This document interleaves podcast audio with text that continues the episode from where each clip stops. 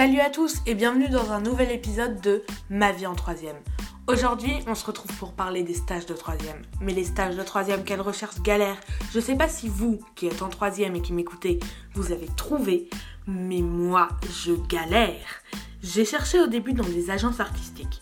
Là-bas, il y avait trop de travail, ils pouvaient pas me prendre. J'ai cherché dans des refuges animaux.